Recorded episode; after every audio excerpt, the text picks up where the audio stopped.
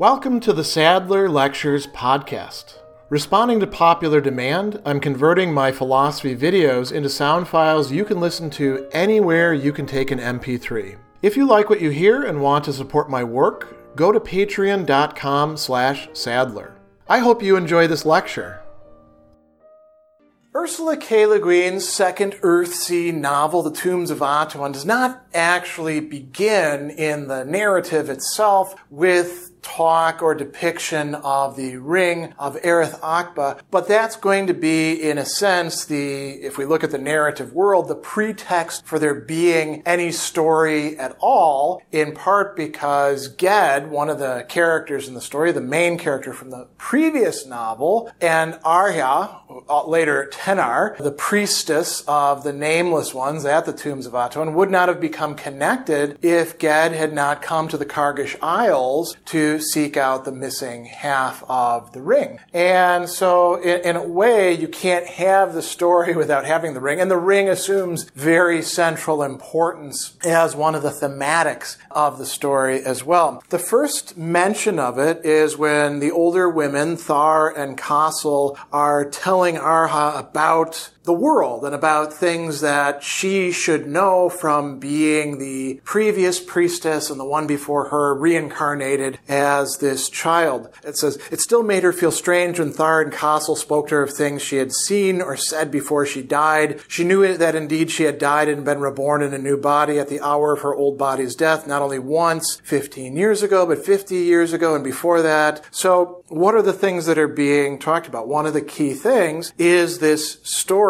And Thar and Kossil tell her, many came to rob the tombs long ago, but none ever did so. How would any man dare? They would dare, Kossil said. They were sorcerers, wizard folk from the inner lands. That was before the god kings ruled the Kargad lands. We were not so strong then. The wizards used to sail from the west to Karego, At, and Atuan to plunder the towns on the coast, loot the farms, even come to the sacred city, Abawath. They came to kill dragons, they said, but they stayed to rob towns and temples. So we have wizards and heroes coming from the west to the Kargish lands, right? And they are not just doing the task that they say they're supposed to be doing. They are coming into a place that's disunited politically and perhaps vulnerable to them. They have powers that the Kargs don't have or want or respect, powers of sorcery. Also, as she goes on to say, um, their great heroes would come among us to test their swords. So there might have been some you know, advantages in brawn or technology or things like that. And what we've got here is an invasion, or at least adventuring in these Kargish lands and essentially mixing up in their politics and spoiling them and all of that. So this is part of the backstory. Now, is this completely accurate? Well, we don't really know because it's being told by a Kargish priestess, so perhaps it, it represents their point of view more. It might be more complicated than that, but this is the backdrop. And against that backdrop, she goes on and says, one of them, a mighty sorcerer and dragon lord, the greatest of them all, came to grief here. It was long ago, very long ago, but the tale is still remembered, and not only in this place. The sorcerer was named Erreth-Akbe and he was both king and wizard in the West. And we'll learn more about him in the later books and a little bit more about him in, in the stories that as Ged is going to tell as well. So Erreth-Akbe is somebody at the pinnacle of power and prestige and perhaps even knowledge in Earthsea. And he comes to the Kargish lands and he gets mixed up in the politics there as they say, he joined with certain Kargish rebel lords and fought for the rule of the city with the high priest of the inmost temple of the twin gods in Awabath. So that's kind of a big deal, right? He's trying, according to them, trying to take over one of the main cities and he's fighting with this other person who's at the pinnacle of power, this high priest whose name is Intathan, who's going to become the progenitor of an entire lineage of high priests and then eventually to the god kings who are, you know, at their apex of power at the time that this story is being told. And the god kings are kind of, you know, they've reunited the car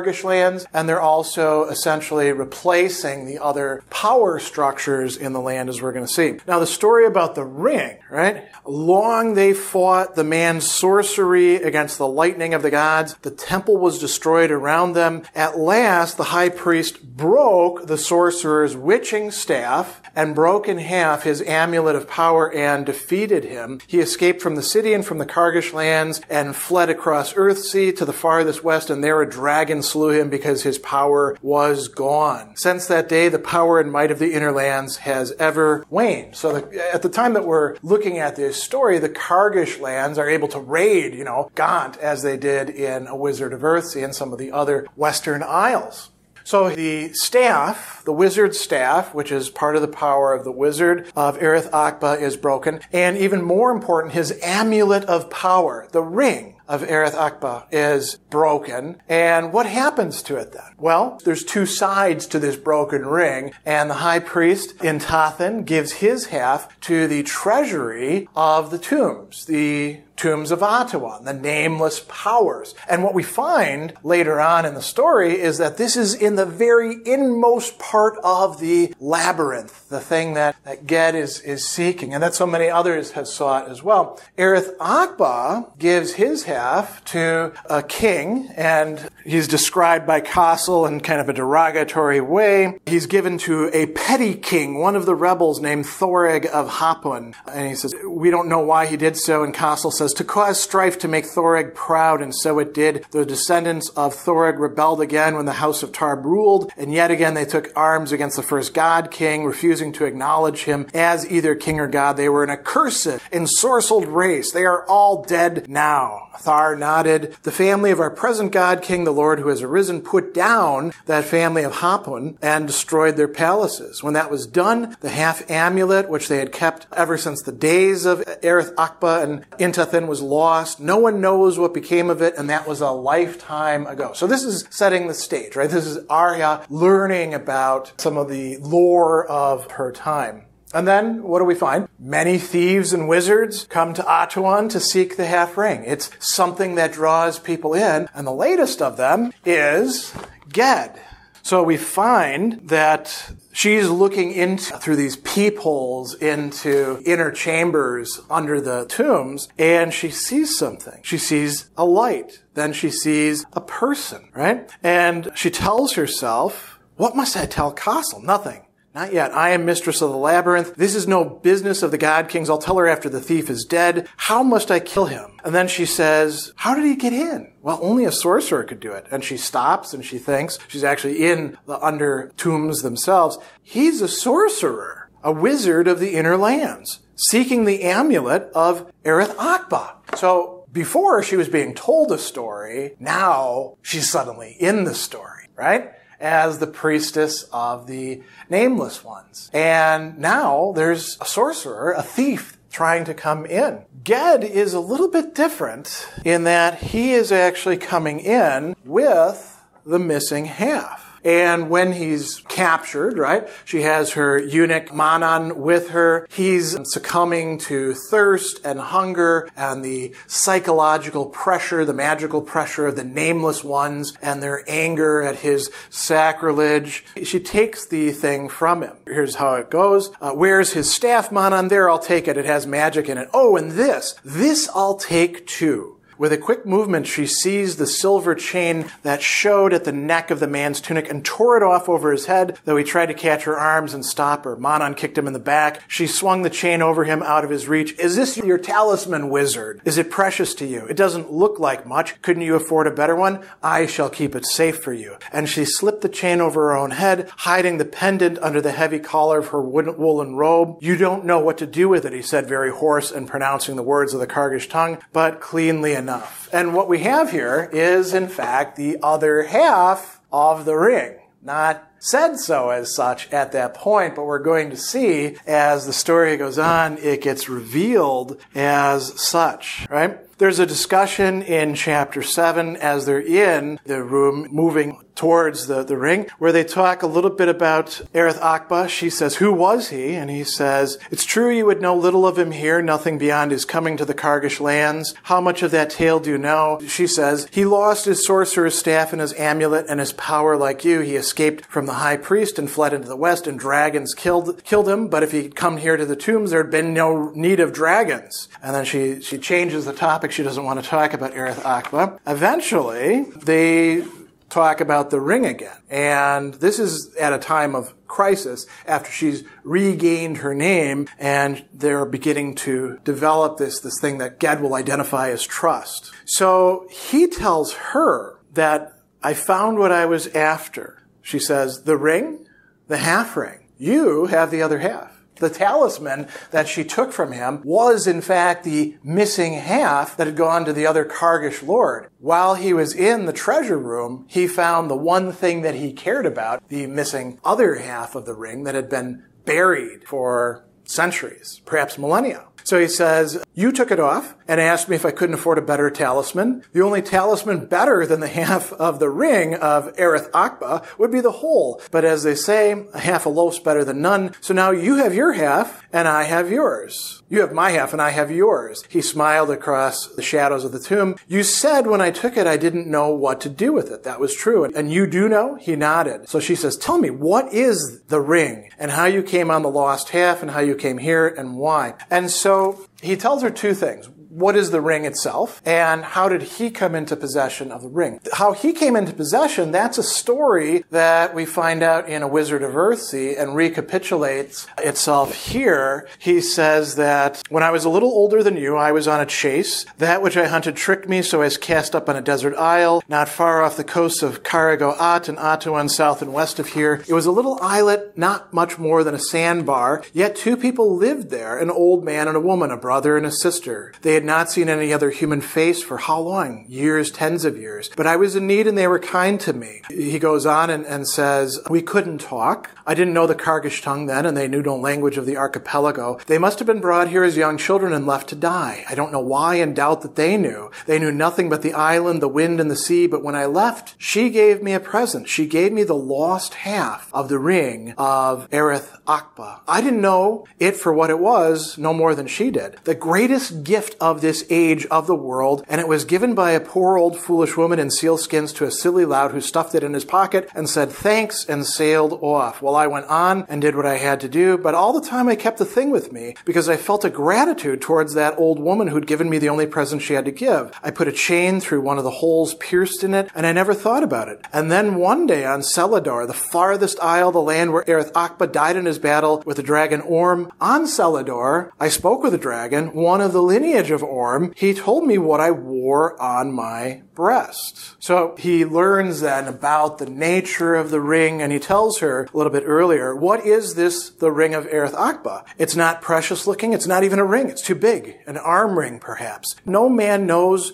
who it was made for. Elfarran the Fair wore it once before the Isle of Soliel was lost beneath the sea, and it was old when she wore it, and at last it came into the hands of Erreth-Akbe. So he didn't create it. It was just the ring he happened to have. The metal is hard silver, pierced with nine holes. There's a design like waves scratched on the outside and nine runes of power on the inside. The half you have bears four runes and a bit of another. Mine likewise. The break came right across that one symbol and destroyed it. That's the lost rune. The other eight are known to mages, and he tells what they are. The broken rune was the one that bound the lands, the bond rune, the sign of dominion, the sign of peace. No king could rule well if he did not rule beneath that sign. No one knows how it was written. Since it has been lost, there have been no great kings in Havnor. There have been princes and tyrants and wars and quarreling all among the lands of Earthsea. So, some sort of unity was lost when this ring was broken